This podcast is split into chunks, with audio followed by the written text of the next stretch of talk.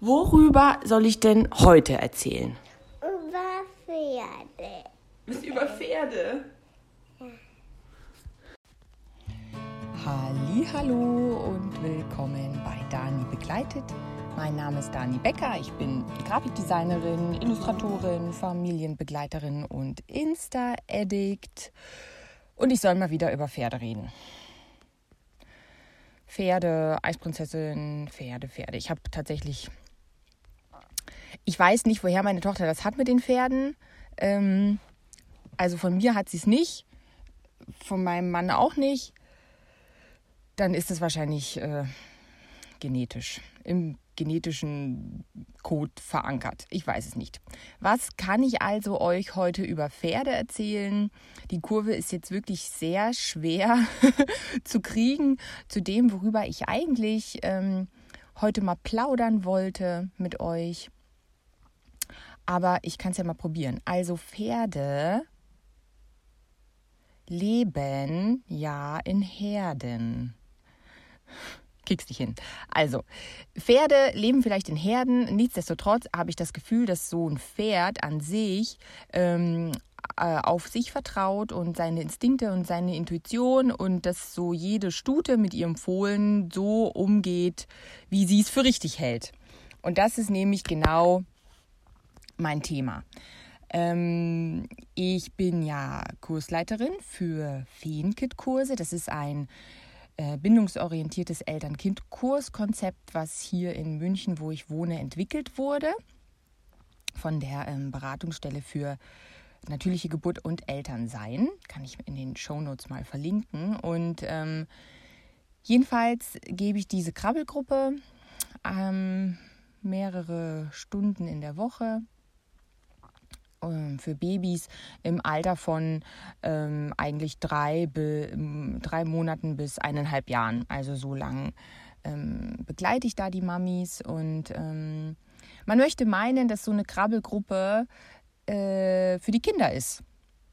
Ne? Also ich meine, das ist ja auch der Grund, warum so Mamis in so eine Krabbelgruppe gehen, weil sie ein ähm, bisschen ja dem Kind was bieten wollen, eine neue Spielumgebung, andere Babys, äh, vielleicht auch so Spiel, Inspiration, Input, wie auch immer, sich erhoffen.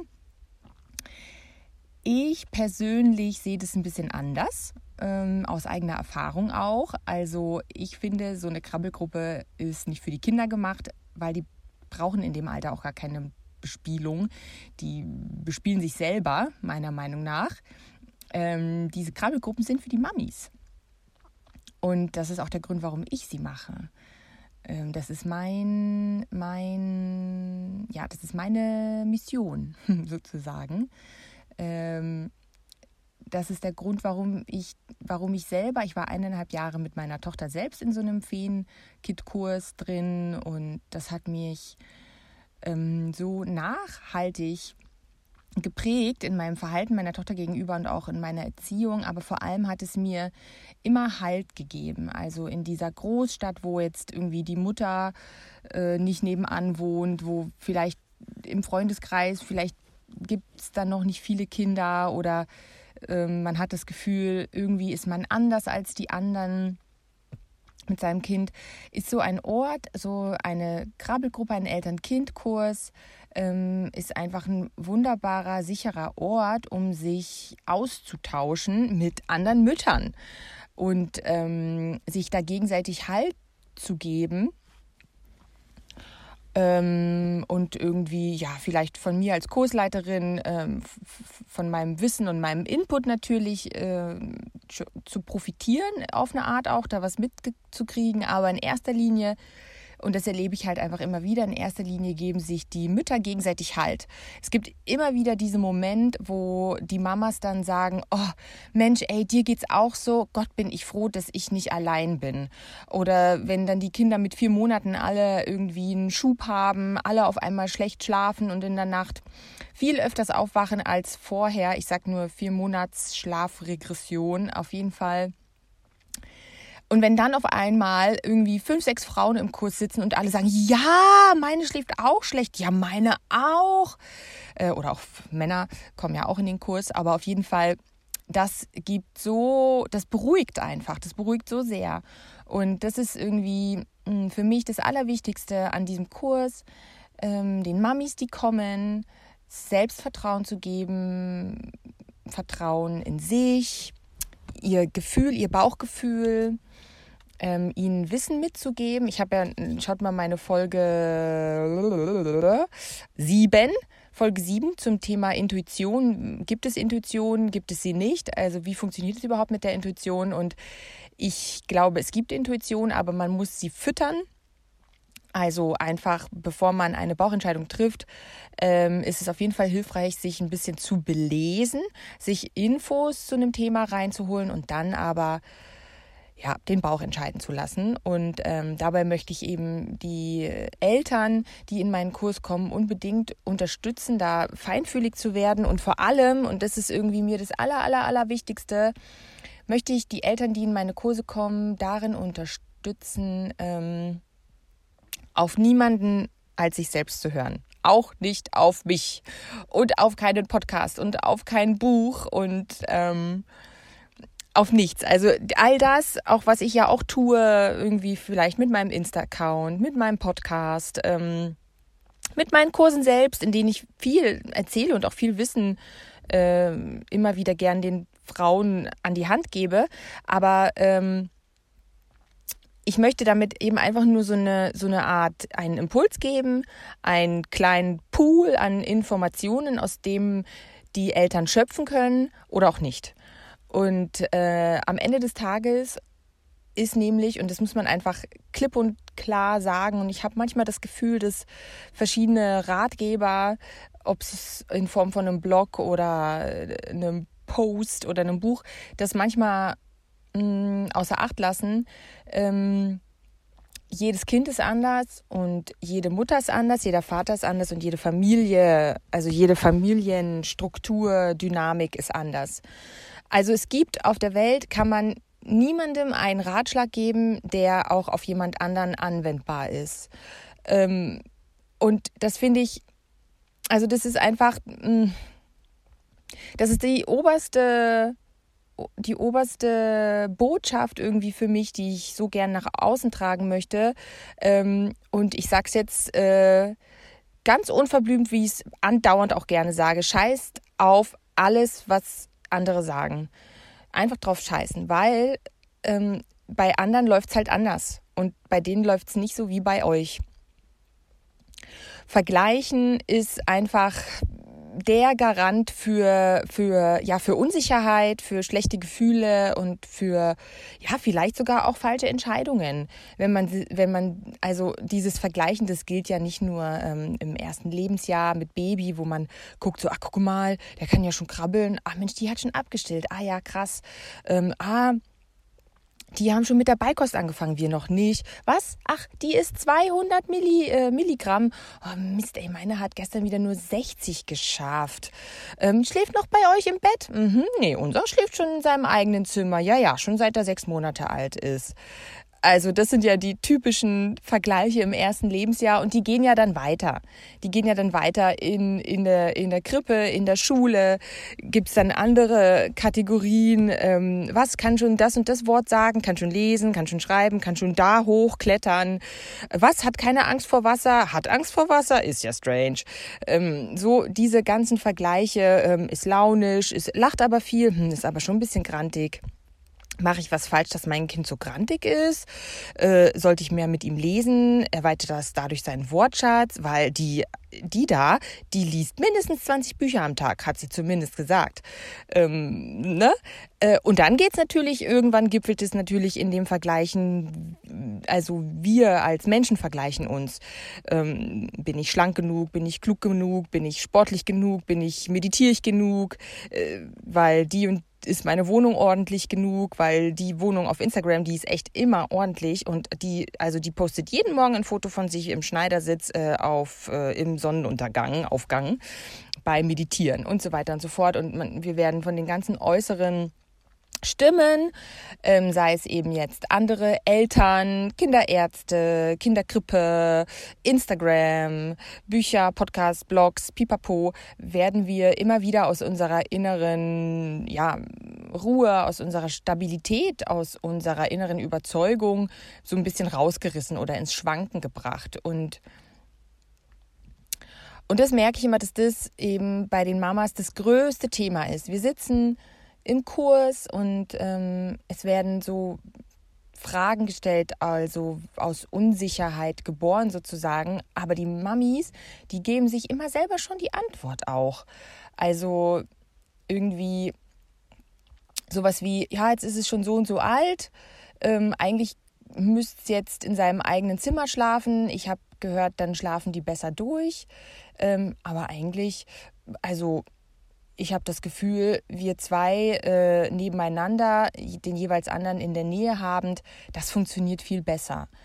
Und bums, also in der Frage ist die Antwort schon drin und ähm, alles, was ich dann nur tun kann und tun möchte und was mein größter Wunsch ist, ist dann zu sagen, hey du, schau mal, du weißt es. Ähm, du hast da schon im Gefühl, wie das genau zu laufen hat. Und am Ende des Tages müssen wir Eltern einfach nur unsere Kinder beobachten. Ähm, und zwar ganz genau beobachten, finde ich, ist das A und O. Beobachten, unsere Kinder zu beobachten bei allem, was sie tun, ist das ähm, stärkste Werkzeug, was wir haben. Weil dann bekommen wir ein Gefühl für sie und für ihre Bedürfnisse. Und wir bekommen ein Gefühl dafür, was ihnen gut tut, was ihnen schlecht tut. Wir bekommen ein Gefühl dafür, was sie brauchen, äh, für ihre Vorlieben, für ihre Abneigungen ähm, und können uns dementsprechend verhalten. Scheißegal, wie sich andere gegenüber ihren Kindern verhalten. Ähm, ich, wie soll ich sagen, ich, ich bin auch am Ende des Tages bin ich auch für Toleranz. Also es ist doch total egal, wer was wie macht. Ähm, natürlich kann man sich vielleicht denken, so, oh ja, also ich würde das nicht so machen. Okay, gut, dann mach's doch einfach nicht so.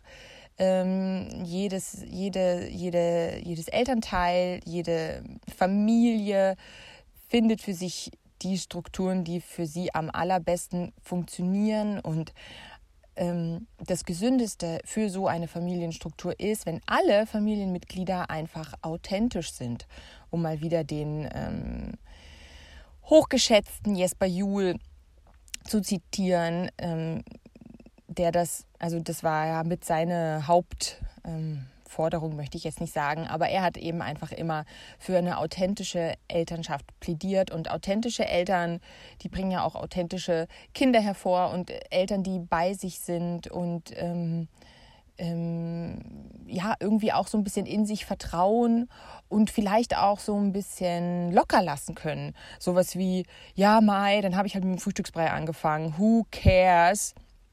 Ähm, es passt einfach besser in unseren Tagesablauf. Ähm, das Kind nimmt super gut an. Ähm, scheiß ich einfach mal auf den Beikostfahrplan.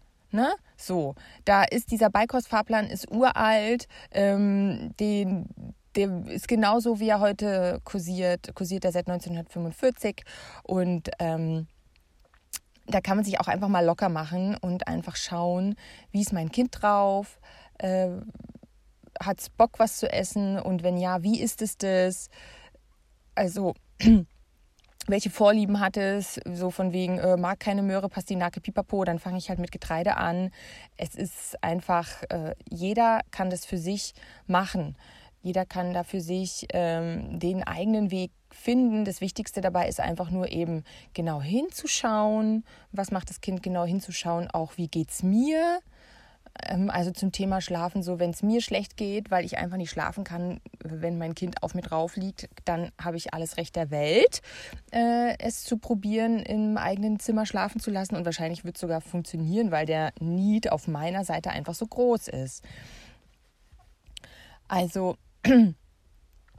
was ich euch mit dieser Folge sagen möchte, mit dieser ähm, kleinen, kurzen Podcast-Folge möchte ich euch einfach nur sagen, ähm, ich habe es ich hab's ja jetzt schon ziemlich oft gesagt, aber ich sag's so gerne, deswegen mache ich es einfach nochmal. Scheißt drauf, was die Leute um euch rum sagen. Vertraut auf euer Gefühl, beobachtet euer Kind und ähm, bezieht die Bedürfnisse aller Familienmitglieder mit ein, also des Papas, der Mamas und des Kindes und wie ihr als Familienstruktur, ähm, wie er am besten für euch funktioniert. Und dann lasst euch niemals von Stimmen vom Außen ähm, irritieren. Also einfach, ähm, klar, irgendwie Input ist immer gut, aber am Ende des Tages zählt, was für euch funktioniert. Und wenn die Dinge funktionieren, dann könnt ihr sie einfach weitermachen. Das ist jetzt ziemlich abstrakt ähm, ausgedrückt, aber das lässt sich einfach auf so viele Bereiche, so viele Bereiche äh, runterbrechen, dieses ähm, einfach mal fünf Grade sein zu lassen, nicht so viel drauf zu geben, was die Gesellschaft oder die Konvention vorgibt, wie es laufen soll. Ähm, auch kritisch zu hinterfragen, zum Beispiel, was sagt der Kinderarzt bei der U-Untersuchung? Die sind auch nicht zu allem äh, befähigt. Und auch als, als Frau, als, als, als Mutter, als Frau, als Partnerin, als Hausfrau auch zu hinterfragen, okay, was, was ist mir wichtig äh, und wo, was kann ich einfach mal so lassen, wie es ist? Also muss ich jeden Tag Staubsaugen oder ähm, nehme ich mir die Zeit äh, da und mache lieber was anderes? Genau, also ähm, bevor ich mich jetzt äh, mehrfach wiederhole, macht es doch einfach wie die Pferde, über die ich ja heute rede, ähm, und macht euer Ding. Macht euer Ding zusammen mit eurem Fohlen, mit eurem Kind, ähm, weil wie es ihm und äh, euch geht, ist das Allerwichtigste. Und äh, wenn ihr darauf achtet, wie es äh, eurem Kind und euch geht, dann trefft ihr die richtigen Entscheidungen. Und, von, und alles, was euch irritiert, verunsichert und euch ein schlechtes Gefühl gibt, da, da wisst ihr dann, okay, da stimmt was nicht. Das widerstrebt meinem Bauchgefühl, das widerstrebt meiner Intuition. Ähm, und dann nehmt dieses Zeichen an und macht quasi, ja, genau das Gegenteil. genau. Also ich hoffe, ich konnte euch wieder ein paar Minuten des Tages ähm, begleiten, bei egal was ihr macht. Vielleicht eine, eine liebe Mama. In meinem Finket-Kurs hat mein Podcast in der Nacht beim Stillen gehört. Viele Grüße an dich. Vielleicht liegst du ja wieder im dunklen Zimmer und bist wach. Dann wünsche ich dir, dass du gleich wieder einschläfst, nachdem ich dich jetzt ein bisschen begleitet habe und ähm, dass du frohen Mutes morgen früh aufwachst und den Mittagsschlaf mit deinem Kind machst. Und an allen anderen wünsche ich einen wunderbar heißen Sommertag. Macht's gut!